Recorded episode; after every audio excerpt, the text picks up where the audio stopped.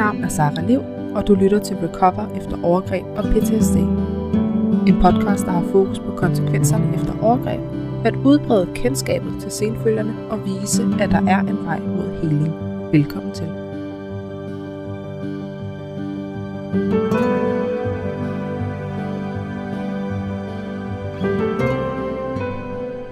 Hvordan sover du egentlig? Sådan blev jeg spurgt i 2020 af en fagperson med speciale i senfølger efter seksuelle overgreb. Og det var først rigtigt der, jeg forstod, at min søvn faktisk ikke var god, og at den faktisk ikke havde været det i rigtig, rigtig mange år. For hvis du har været udsat for overgreb i barndommen, så sover du højst sandsynligt dårligt. Både med og uden PTSD-diagnosen. Det kan både være rigtig svært at falde i søvn, du kan vågne mange gange uden at kunne falde i søvn igen, du kan have mareridt eller vågne tidligt, uden at kunne falde i søvn igen. Er det noget, du kan genkende, så lyt med i episoden her, hvor jeg har taget en snak med Sif Skovenborg, der er psykomotorisk terapeut og som har undervist og været lektor på psykomotorikuddannelsen. Jeg har blandt andet spurgt hende om, hvorfor søvnen kan blive påvirket efter traumatiske oplevelser, som for eksempel overgreb i barndom, og også hvad man selv kan gøre for at arbejde med sin søvn, for det kan blive bedre. Derudover tager vi en snak omkring nervesystemet og de forskellige søvnfaser, og hvordan de kan blive påvirket af traumer. Men inden vi går videre til SIFs viden og råd, så, øhm, så vil jeg også gerne fortælle lidt om, hvordan min søvn har været, og hvordan den har ændret sig gennem tiden. Og jeg kan allerede godt nu afsløre, at i dag der sover jeg langt bedre, end, øhm, end jeg nogensinde har gjort.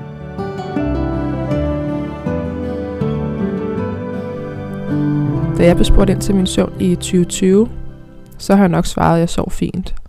For det havde jo fungeret indtil nu. Jeg havde taget en videregående uddannelse. Jeg havde haft fuldtidsarbejde i nogle år, så havde jeg et barn.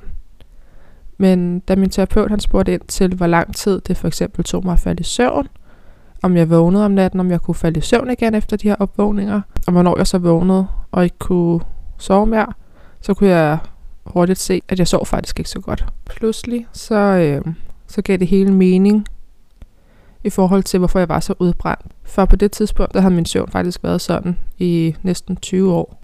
Og jeg er før blevet mødt med søvnhygiejne, som du måske også har hørt om, og sådan de klassiske søvnråd. Men lige meget, hvor meget jeg havde forsøgt at implementere dem, så, øhm, så havde det aldrig, det har aldrig hjulpet min søvn. Og jeg tror til sidst, så var det bare blevet sådan en, det var bare blevet min normale, og jeg tror et eller andet sted, jeg havde accepteret, at det bare var sådan, fordi det havde været sådan i, i mange år. Fordi så længe jeg har kunne huske, så har jeg altid været lang tid om at falde i søvn. Og da jeg for nogle år siden besluttede mig for ligesom at dykke lidt ned i min egen søvn, så kunne jeg godt se, at det tog sådan mellem 1 til 3 timer, før jeg faldt i søvn. Og øhm, jeg har altid vågnet rigtig mange gange, og haft svært ved at falde i søvn. Øhm, og så har jeg også haft mareridt. Og nogle gange så har jeg også vågnet op badet i sved, uden at kunne huske, hvad jeg havde drømt. Og også vågnet tidligt, sådan mellem 3, klokken 3 og 5 om morgenen, og haft svært ved at falde i søvn igen. Og sådan har det egentlig været på nær de perioder, hvor jeg har været ramt af en depression, som har været opfanget af lægen. Der har jeg sovet meget, sådan til langt op af formiddagen, men jeg har altid haft svært ved at falde i søvn, selv i, øhm, i de perioder, fordi øhm, når mørket det ligesom faldt på, så blev min krop mere og mere urolig. Det ja, giver mening nu, fordi det var om natten, at størstedelen af min overgreb de stod på. Og søvn har været en rigtig vigtig del af min helingsproces, men fokuset er først kommet meget sent i forbindelse med, min, øh, med mine behandlinger. Og det synes jeg egentlig er ret interessant, for hvis man for eksempel kigger på øhm, Maslows behovspyramide, som du måske har hørt om, eller øh, ja, stødt på, for eksempel i skolen, så er søvn nemlig en af de, øh, de sådan mest mere fundamentale behov, vi mennesker har ifølge ham. Abraham Maslow han var en øh, russisk-amerikansk psykolog, der har lavet den her klassiske behovspyramide med de menneskelige behov. Og på det nederste niveau, som øh, ifølge ham er der, hvor vi starter, så er søvn en af de mest grundlæggende behov, vi har som mennesker, på samme linje med mad og vand og ilt blandt andet. Og før vi øh, har de her ting på plads, så kan vi ifølge Maslow ikke gå videre til næste niveau af pyramiden, som handler om tryghed. Jeg tænker også på et tidspunkt, der laver en episode omkring behovspyramiden, fordi den er faktisk ret interessant, synes jeg. Jeg ved ikke, om det er bare mig, men øhm, ja, også i forbindelse med traumer. Men øhm, indtil da, så vil jeg helt klart anbefale dig lige at google pyramiden og læse lidt om den. Jeg synes i hvert fald, den giver meget god mening. Forleden, der øh, så jeg også filmen Stots, tror jeg man udtaler det som, på Netflix, som øh, Rikke Stockland har anbefalet mig at se, hvor skuespilleren Jonah Hill, han interviewer sin, øh, sin terapeut, der hedder Phil Stutz. Ham øh, Stutz her, han har sin egen udgave af en model, der minder lidt om Maslows behovspyramide, hvor mange af de samme ting er med i det første lag, herunder blandt andet søvn. Og i filmen, der siger Stutz, at 85% af de udfordringer, som han, hans klienter har, de forsvinder eller bliver kraftigt forbedret hos sine klienter, når, øh, når det første lag det ligesom er sat i fokus eller på plads. Og der er selvfølgelig også øh, andre ting i modellen, som blandt andet koster motion, men, øh, men søvn er virkelig vigtig for os. Og i forbindelse med episoden her, så kunne jeg også læse vigtigheden af søvnen gennem Psykiatrifonden, hvor deres tidligere chefpsykolog Michael Danielsen blandt andet udtaler, at søvn er lige så afgørende for, at vi trives og har det godt, som sund kost og motion. På deres hjemmeside så kan man læse, at der er omkring en halv million danskere, der lider af søvnproblemer.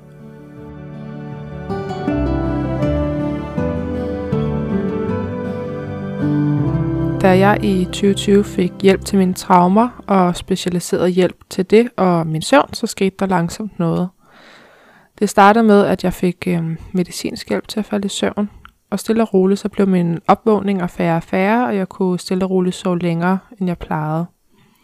Det har været et øh, intensivt stykke arbejde, vil jeg sige. Det har også øh, påvirket min mand, som begyndte at tage morgenerne med vores, øh, vores datter og nu begge børn, sådan så jeg har kunne lære min krop og sind, at det var okay at sove. I dag der øh, tager jeg ikke nogen hjælpemidler til at falde i søvn, og jeg kan falde i søvn på kort tid. Jeg har ikke længere mange øh, opvågninger, hvor jeg ikke kan falde i søvn i natten. Jeg vågner faktisk ikke rigtigt. medmindre min, øh, min store pige, hun, øh, hun vågner og skal have noget vand eller noget, vi samsover nemlig. Men ellers har jeg oftest ikke nogen opvågninger, men jeg kan godt indimellem stadig have, øhm, have mareridt. En forskel i dag er, at jeg godt kan falde i søvn igen, og så kan jeg også godt sove længe. Men, øhm, men på trods af den altså kraftige forbedring af min søvn, så synes jeg stadig, at jeg har været meget træt. Og derfor har jeg øh, tracket min søvn blandt andet gennem et ur. På tidspunkt var jeg til et foredrag med Jon Sigurd Wener, der er øh, molekylær biolog og hjerneforsker. Han har også været udsat for overgreb og blandt andet været med i DR-programmet En farlig arv. I det her foredrag, så som en sidenote, så nævner han kort selv, at han øh, har sådan et ur på, hvor han tracker sin puls og ja, også sin søvn. Det var til en fagbog omkring intimitet og seksualitet, efter at have oplevet overgreb i barndommen. Han har været faglig sparringspartner på den her bog, som øh, Camilla Dare og Charlotte Dare har udviklet og ja, stået bag. Det er også dem, der har stiftet Institut for Seksuelle Overgreb i Fredericia. Nå, det var et tidsspor, men øhm, ja, jeg kan virkelig anbefale både at, øh, at tjekke jorden og Institut for Seksuelle Overgreb ud. Fordi pointen med min lille afstikker, det var, at øhm, min mand og jeg, vi så har købt sådan et øh, trackingsur, det hedder Fitbit. Herigennem kunne jeg så se, at jeg lå rigtig højt på let søvn. Mere i forhold til min mand. Og øh, han har barsel pt. med vores 8 måneder gamle datter. Og selvom han kun sover 4 timer om natten, og jeg måske sover 10, nogle gange måske mere, så har vi samme søvnscore, som er noget, som uret giver. Og det er altså på trods af den altså store søvnforskel, eller sådan den store forskel i, øh, i timer, som vi sover, så, øh, så har vi stadig lige dårlig søvn, kan man sige. Han har dårlig søvn, fordi han ikke sover særlig meget, og jeg, fordi jeg kun sover i den lette søvn. Og det gør mig nysgerrig. Og selvom der er selvfølgelig fejlkilder i forhold til sådan en ur, og der er mange, der siger, at man ikke kan stole på dem, fordi de ikke øhm, kan tracke præcis nok, så synes jeg, at forskellen var ret interessant, også fordi det er det samme ur, og vi går med det samme tid, og lever sammen, og på mange måder har det samme liv, uden at vi overhovedet slet ikke har det. Altså, men det gør mig nysgerrig. Og derfor så har jeg så søgt efter en fagperson, der kunne gøre både mig og dig klogere på søvnen, når man har traumer med sig i bagagen. Og, øhm, og der fik jeg anbefalet Sif Skovnborg. Og jeg kan godt forstå, at flere sendte mig øh, i hendes retning, for Sif hun ved sindssygt meget om blandt andet søvn. Og hun har også holdt, øh, tidligere holdt oplæg til Synlighedsdagen øh, i 2019, som øh, Landsforeningens Spor stod bag.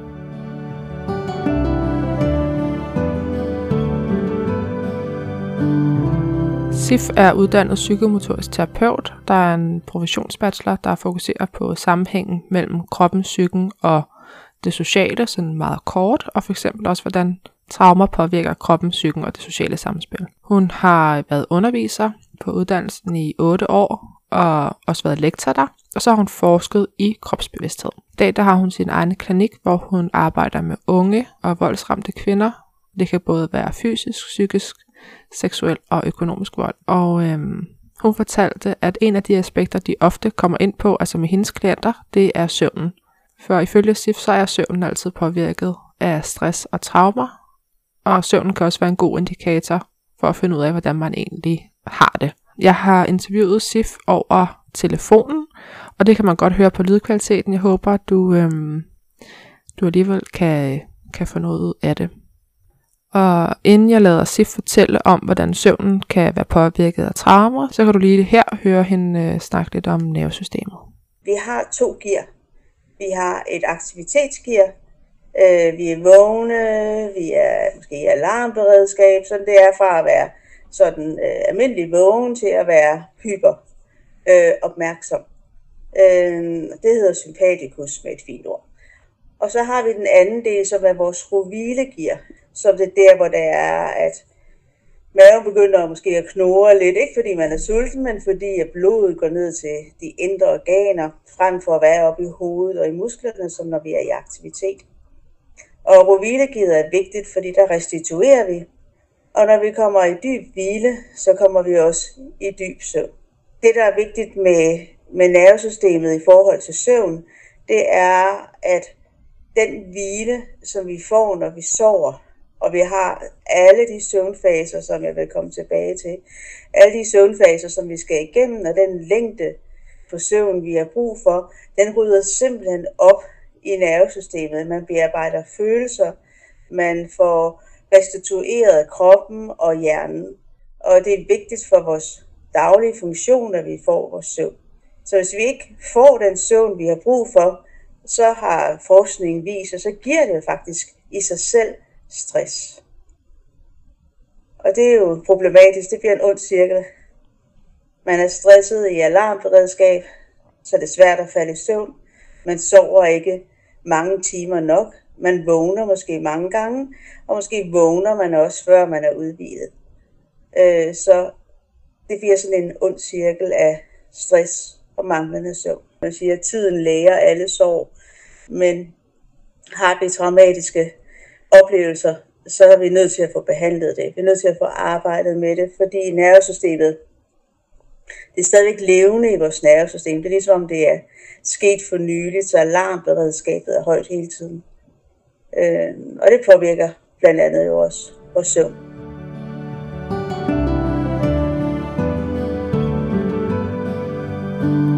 Og sådan helt kort i forhold til søvn, så har vi nogle øh, forskellige søvnfaser, som øh, looper i en såkaldt søvncyklus, hvor man starter i let søvn, så går man i dyb, og til sidst i øh, rem-søvn, hvor vi drømmer, som du måske har hørt om, og så, øh, så har man en kort opvågning. Og det er en cyklus, der tager cirka 90 minutter, altså halvanden time. Og man skal gerne have sådan 3-6 af de her cykli i løbet af nat i, øhm, ifølge sundhed.dk. Så det er sådan, at øh, vi har, det vil sige fem søvnfaser. Og vi har den første, det er den lette søvn, det er søvnfase 1. Og det her, hvor man sådan døser hen, og hvor man sådan er sådan lidt i hvor nogle gange øh, man kommer i lidt sådan øh, uvirkelig tilstand, man kommer i sådan lidt mærkelig bevidsthedstilstand, man kan være i her. Men man vågner nemt, og hvis der er nogle lyde, eller så er en uro, man kommer ikke, man kommer ikke helt væk, man er stadigvæk lidt til stede. Så går vi over i den lette søvn, som er søvnfase 2. Og det, den har, den kan man sige, det er en, en lidt, øh, ofte lidt længere stadie. For det vi skal hen til, det er så søvnfase 3, altså den øh, dybe søvn. Der er to dybe søvn, kan man sige, faser. Den ene er, hvor vi får kan man sige, slappet kroppen af, og den anden, hvor vi øh, opbygger muskler, og hvor det så er, vi også øh, bearbejder. Men der er nogen, der man plejer at sige, at man ikke drømmer i den dybe søvn, men der er der faktisk, vi drømmer faktisk stadigvæk i den dybe søvn, øh, men det er ikke der, hvor vi bliver sådan bevidst i drømmen. Så de her tre og fire er så den dybe søvn. Og det er vigtigt, at vi kommer ind i dem i nogle gange, et par gange, gerne tre gange i løbet af en nat, hvor vi veksler mellem at være i en lidt lettere søvn og så en lidt dybere søvn. Og så har vi den femte øh, fase, som de fleste nok kender, som hedder REM-søvnen. Og REM står for Rapid Eye Movement. Det er der, hvor man kan se, at øjnene bevæger sig under øjenlågene. Og det er også, der er sådan tydeligvis drømmeaktivitet her. Og her har man så også det, man siger, kroppen, der er et center i hjernen, der sørger for, at kroppen ikke bevæger sig. Nogle gange, hvis det ikke virker, så er det, at man ligger og bevæger arme, ben, eller begynder at, at, at, at kan man sige, gå i søvn. Ikke? Men her er det faktisk meningen, at kroppen skal være i ro, og så er der hele den her drømmeaktivitet i REM-fasen. Så det er de fem faser. Den lette søvn, hvor der er, at der er to faser, det er, at man døser hen, og man falder hen i den lette søvn, og så den dybe søvn, hvor der også er to faser, og så er der så drømmefasen, REM.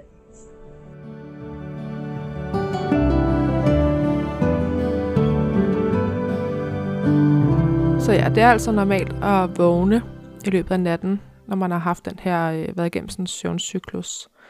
Øhm, ja, og øh, når jeg sådan tænker tilbage, så er jeg også blevet mødt med, at jamen, det er altså normalt, når jeg har snakket med fagpersoner, når jeg har fortalt, at øh, jeg vågnede meget. Øhm, ja, og det har de ligesom bare sådan taget for gode varer, og de har ikke spurgt ind til, hvor lang tid jeg så var om at falde i søvn, før jeg så starter øh, hos KKC der i 2020. For det skal nemlig ikke tage lang tid øh, at falde i søvn igen efter en opvågning. Øhm, og ofte så registrerer vi faktisk slet ikke, at vi vågner ifølge sundhed.dk. Men de skriver også, at omkring 40-60 års alderen, så kommer der øh, sådan tendenser til deciderede opvågninger mellem hver søvncyklus. Og det er også helt normalt. Ja, som Sifrun også fortæller, så, øh, så er man længst tid i den lette søvn, altså det her søvnstadie 2. Og ifølge sundhed.dk, så er man i søvnstadie 1, altså den her døs, i 5-10% af tiden. Man er i den lette søvn, altså stadie 2, 40-50% af tiden. I stadium 3 og 4, som er den dybe søvn, der er man cirka 20-25%, og så REM-stadiet, den sidste, øh, stadie, det sidste stadie 5, der er man i 20-25% af tiden. Når jeg kigger på statistikken fra mit ur, så er jeg 80% i let søvn.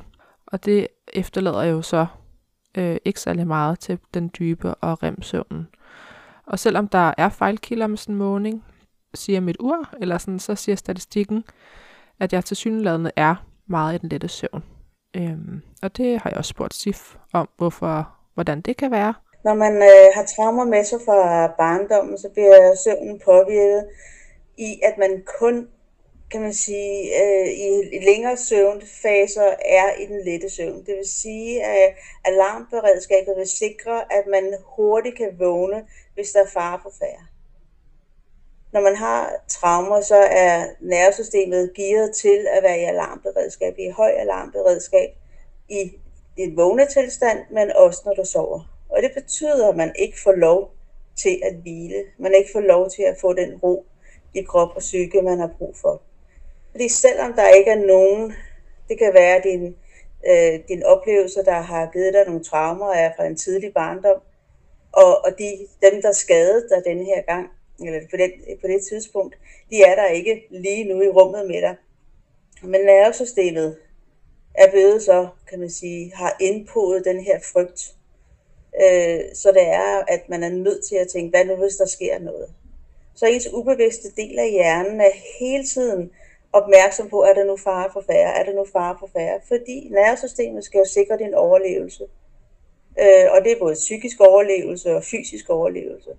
Og, og det her med, at man er i fare, øh, kan jo både være fysisk fare, men man er også psykisk være udsat for at blive, blive nedbrudt psykisk, eller blive, man føler, at ens selv bliver udslettet. Der kan være masser af sådan aspekter af, af fare, som nervesystemet er opmærksom på. Så når man har traumer i, i sin bagage, så har man også et højt alarmberedskab, indtil man får bearbejdet og arbejdet med de ubevidste dele af nervesystemet, sådan at man kan falde mere til ro. Så derfor er der brug for at arbejde både med, med kroppen, det vil sige, at kroppen skal lære at spænde af, fordi når kroppen, kan man sige, når man er alarmberedskab, så spænder man også op i kroppen, man holder vejret noget mere, Så det at arbejde med vejrtrækning er også øh, et aspekt. Men hvis du kun arbejder med kroppen, og ikke arbejder med psyken, så får du et problem, at så vil det ubevidste stadigvæk synes, der er far på færre. Så der er brug for at arbejde med det ubevidste også, for at sikre, at man kan sige, at den fatter erfarne over. Så derfor sover man dårligt. Man kommer kun ind i den lette søvn, man kommer ikke ind i den dybe søvn øh, særlig meget, eller det varierer selvfølgelig fra person til person, hvor hårdt man er ramt, og hvordan man sover. Øh, men søvn vil altid blive påvirket ved stress tilstande i nervesystemet. Det er altså den lette søvn, vi bliver i, hvis vi er i et alarmberedskab, indtil vi får arbejdet med de ubevidste dele af nervesystemet og kroppen. Så øhm, hvis du for eksempel går og spænder i din krop i løbet af dagen, det kan jeg i godt selv genkende, og også holder vejret, som Sif snakker om, så kan det være tegn på, at du stadig er i en eller anden form for alarmberedskab. Ja, og det kan jeg også godt genkende for mig selv. Og det er virkelig noget, jeg er blevet meget bevidst omkring her øhm, i det seneste stykke tid især. Så jeg spurgte også Sif, om den dårlige søvn kan være en eller anden form for indikator for, at der stadig er noget, man kan arbejde med, og det svarede hun sådan her til. Hvis man stadigvæk har søvnproblemer efter behandling, og efter man egentlig har arbejdet med det, så kan der ligesom være to aspekter af det. Det ene det er, at vi er forskellige. Øh, for der er forskel på vores søvnbehov. Øh, og, men det, der kan være indikatoren for, man kan sige, problematiske, eller søvnproblematikker, det kan være, at man har svært ved at falde i søvn, der går mere end 20 minutter. Man vågner mange gange, øh, eller man vågner tidligere, så man ikke får 5 timer sammenhængende søvn. Så hvis man får 5 timer sammenhængende søvn, så kan man sige, at man på, på den sikre side af, at så når hjernen i hvert fald at komme ind måske i nogle dybe faser. Øh, men det, der kan være en mulighed, det er jo måske at så komme på øh, et øh, søvnlaboratorium, hvor man se kan under, få undersøgt sin søvn, for at se, om er der noget. For der kan sagtens være nogle problematikker. Øh, noget søvnapnø, altså noget, hvor det er, man har nogle åndedrætspauser. Øh, så altså, der kan være forskellige ting, som man kan undersøge. Men det kan være en indikator på, at der stadigvæk er aspekter af psyken, der har brug for at blive trygge. Og det er en kompleks ting, og der kan være masser af ting, man ikke lige ved, at man er ramt på. Så det, det nogle gange kan det kræve lidt forskellige terapeutiske indgange, for at man sikrer sig, at man får den ro i nervesystemet, man har brug for. Og den lette søvn, det er, kan man sige, det her alarmberedskab, som jeg lidt har været inde på. Når det er, vi har sådan et center inde i hjernen, øh, der hedder amygdala, øh, og amygdala, det er sådan den, der kan man sige, har med vores øh, følelser at gøre, og det er også der, hvor sådan kampflugt øh, aktiviteten er. Og amygdala, amygdala er sådan ret vigtig for vores, vores øh, kan man sige, dårlige øh, søvnkvalitet. Så fordi man føler sig truet. Øh, og for at man kan, kan man sige, få bearbejdet følelserne, så er det så, at vi skal have den her remsøvn. Øh, den her rapid eye movement, hvor vi har det her følelsesmæssige rens, udrensning, man kan sige, eller bearbejdning. Så, øh, så vi har brug for, man kan sige, den dybe søvn. Så den lette søvn øh, er et tegn på, at man har for meget stress, at der kan være noget traumatisk, som kan man sige, spørger inde i øh, ens nervesystem og sørger for, at man ikke kan falde nok til ro og komme dybt nok ned. Remsøvnen er vigtig, fordi det er her, vi øh, bearbejder øh, vores følelser. Øh, og det er også derfor, at vi, øh, vores mareridt er faktisk en god ting. Øh, hvis mareridtene får lov til at kan man sige, øh, blive fuldt til dørs. Hvis vi vågner fra et mareridt, og vi ikke har drømt færdigt, og det har vi jo nogle gange med mareridt, fordi de er så uhyggelige, så får vi ikke den her udrensende effekt. Så, så remsøvnen er enormt vigtig for den her øh, bearbejdning. Så det man, jeg får lyst til lige at sige her også, at, at det man så gør for at arbejde med, med mareridt, det er så, at hvis man har nogle gentagende mareridt, at så fantaserer man en slutning, selvom man vågner op. Så det man kan gøre for at hjælpe sig selv, øh, det er at fantasere den her færdig selv hvis folk dør i en drøm, jamen, så kan man sige, at jeg troede, de var døde, men det var det ikke. Der kom nogen og genoplevede dem. Eller hvad det nu kan være, sådan at, at fantasien, der kan man alt. Den dybe søvn handler mere om, om kroppen, altså om musklerne og hjernen, hele den her restituering, øh, at alle celler bliver bygget op, at, øh, at der bliver renset ud i vores øh, affaldssystem og så videre, at krop og psyke får, får ro til ligesom at regenerere. Og det er en, en vigtig, et vigtigt aspekt. Altså konsekvensen er, at manglende søvn i sig selv kan give stress, og, og der er også en risiko for udbrændthed, altså den her med, at man simpelthen øh, får det dårligere og dårligere. Og vi ved, hvis det er, man bliver stresset, så bliver ens lunde kortere, man bliver mere irritabel, man har svært ved at koncentrere sig, ens fokus bliver, bliver dårligt, man har svært ved at prioritere, alt ligesom bliver lige, man har, kan ikke rigtig finde ud af, hvad der er vigtigt øh, i ens liv, man øh, spiser dårligere, man drikker øh, dårligere, man har en tendens til gerne at være hurtig sukker, fordi man føler sig træt. Øh, man kan også komme ind i misbrug, øh, sådan så for ligesom at dulme og selvmedicinere sig selv. Og misbruget i sig selv forstyrrer søvnkvaliteten, og det med, at man kan altså, have sværere ved at falde i søvn. Så selvom det føles som en umiddelbar god løsning, så er konsekvensen øh, ret alvorlig. Ja, måske kunne du høre det lidt til sidst, men øhm, mit optageudstyr, det begyndte simpelthen at drille. Så den sidste halvdel af vores samtale, den måtte vi desværre at droppe og optage sidste del på et andet tidspunkt. Del 2 er allerede uploadet, så hvis du vil vide mere om søvn, hvad du selv kan gøre, og hvordan du kan holde øje med, at din søvn bliver bedre, så kan du hoppe direkte videre til del 2, hvor jeg har fået nyt udstyr, som ikke driller.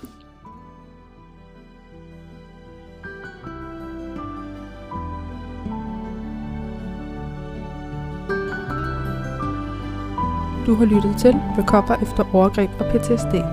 Vil du have mere viden, inden jeg udgiver næste episode, så kan du have på min Instagram, sejrliv.recoverymentor, hvor jeg deler erfaringer og værktøjer løbende. Har du selv oplevet overgreb i din barndom eller ungdom, så kan du søge støtte og hjælp hos blandt andet Center for Seksuelt Misbrugte og Kvisten. Der er desværre lange ventelister, men hos organisationer som Landsforeningen Spor kan du finde ligesindede, blandt andet gennem deres anonyme Facebook-gruppe for senfølgeramte, eller ringe til deres anonyme rådgivningslinje. Læs mere i beskrivelsen til episoden for at finde flere steder, du kan søge hjælp.